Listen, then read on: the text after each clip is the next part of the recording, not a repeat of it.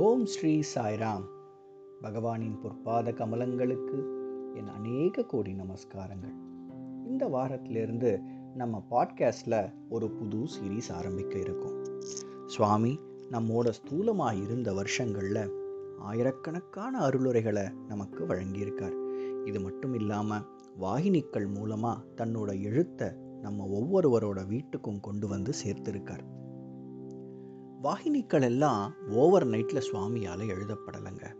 ஒவ்வொரு மாதமும் சனாதன சாரதியில் ஆர்டிக்கல் ஆர்டிக்கலாக தொடர் தொடராக எழுதின விஷயங்கள் தான் வாகினிக்களாக இன்னைக்கு நம்ம கையில் இருக்குது இதை ஏன் சொல்கிறேன்னா சுவாமி தன்னோட கை அசைவில் எந்த ஒரு புத்தகத்தையும் எழுதிடலை. தன்னோட சங்கல்பத்தினால எந்த ஒரு டிஸ்கோர்ஸையும் சிடியாகவோ கேசட்டாகவோ ரிலீஸ் பண்ணலை. ஒவ்வொரு வாகினியையும் பகவான் தன் கைப்பட எழுதியிருக்கார். ஒவ்வொரு டிஸ்கோர்ஸும் சுவாமி தானே பக்தர்கள் முன்னாடி இருந்து பேசியிருக்கார். சுவாமி அப்படி எவ்வளோ எழுதியிருப்பார் சனாதன சாரதியில்?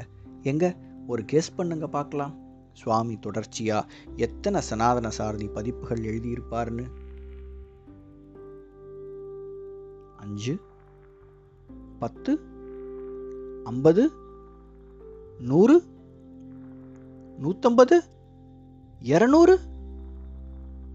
முழுசா முன்னூற்றி பன்னிரெண்டு பதிப்புகள் அதாவது முன்னூற்றி பன்னிரெண்டு மாதங்கள் கிட்டத்தட்ட இருபத்தாறு வருஷங்கள். அதுவும் தொடர்ச்சியா இடைவெளியே இல்லாமல் கேட்கவே தலை சுத்துதில்ல.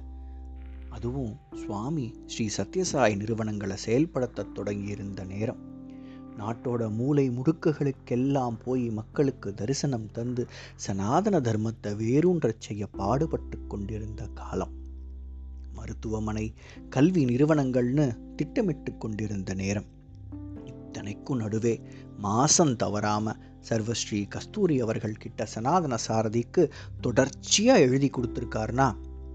இந்த சாதனையை சுவாமி நமக்கு கொடுத்த சாகித்யத்தை நாமும் படிச்சு கேட்டு உணர்ந்து அனுபவிச்சு வாழ்ந்தும் காட்டணும் இல்லையா?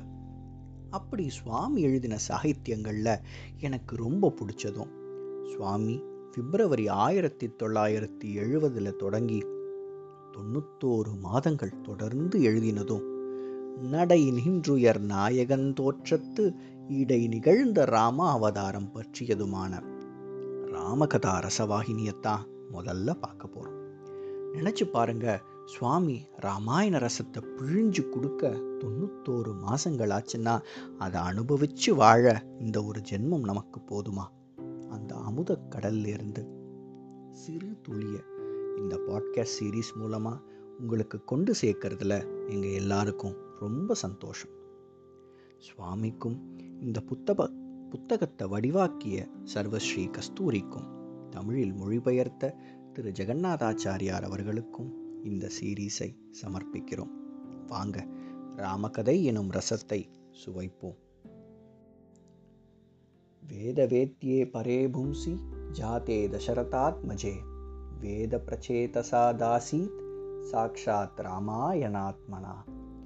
எங்கும் வியாபித்தும் எங்கும் நிறைந்தும் எல்லா சக்திகளுக்கும் உறைவிடமாயும் விளங்கும் பரம்பொருள் தசரதனின் மைந்தனாக அவதாரம் செய்தபோது பிரச்சேதஸ் எனும் வால்மீகியின் வாக்கிலிருந்து வேதங்களின் வடிவான ராமாயணம் தோன்றிற்று என்கிறது இந்த ஸ்லோகம்.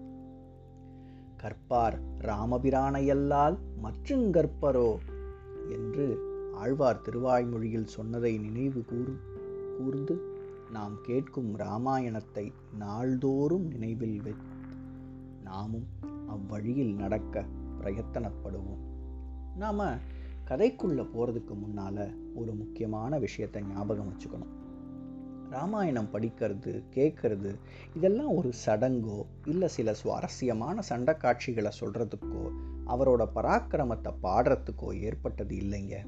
ராமாயணத்தில் வர ஒவ்வொரு கதாபாத்திரத்துக்கும் ஒரு வேல்யூ இருக்குது அந்த வேல்யூ என்னன்னு எந்த குணம் சரி எந்த குணம் தப்புன்னு நாம் கவனித்து கற்றுக்கணும் கற்றுக்கிறது மட்டும் இல்லாமல் அதன் வழியில் நடக்கவும் செய்யணும். ராமாயணம் ரெண்டு முக்கியமான நீதிகளை நமக்கு சொல்லித்தருது ஒன்று பற்றற்ற நிலையின் மேன்மை. ரெண்டாவது ஒவ்வொரு ஜீவனிலும் தெய்வீகத்துவம் இருக்குங்கிறத நாம் புரிஞ்சுக்க வேண்டியதன் அவசியம். உதாரணமாக சீதை ராமன் காட்டுக்கு போகிறேன்னு சொன்ன உடனே எல்லா சுகபோகங்களையும் விட்டுட்டு நீதான் வேணும்னு ராமனோட காட்டுக்கு போனாங்க. அரண்மனையில் இல்லையே தவிர அவங்க ராமனோட இருந்த காலத்தில் ரொம்ப சந்தோஷமாக இருந்தாங்க. ஒரு மாயமான பார்த்து ஆசைப்பட்டதுனால பத்து மாதங்கள் ராமனை பிரிஞ்சு வாழ நேர்ந்தது. இது மாதிரியே ஒவ்வொரு கதாபாத்திரமும் ஒன்று ஒன்று குறிக்குது. தசரதன் பத்து இந்திரியங்களுடன் கூடிய நம்ம உடம்பு.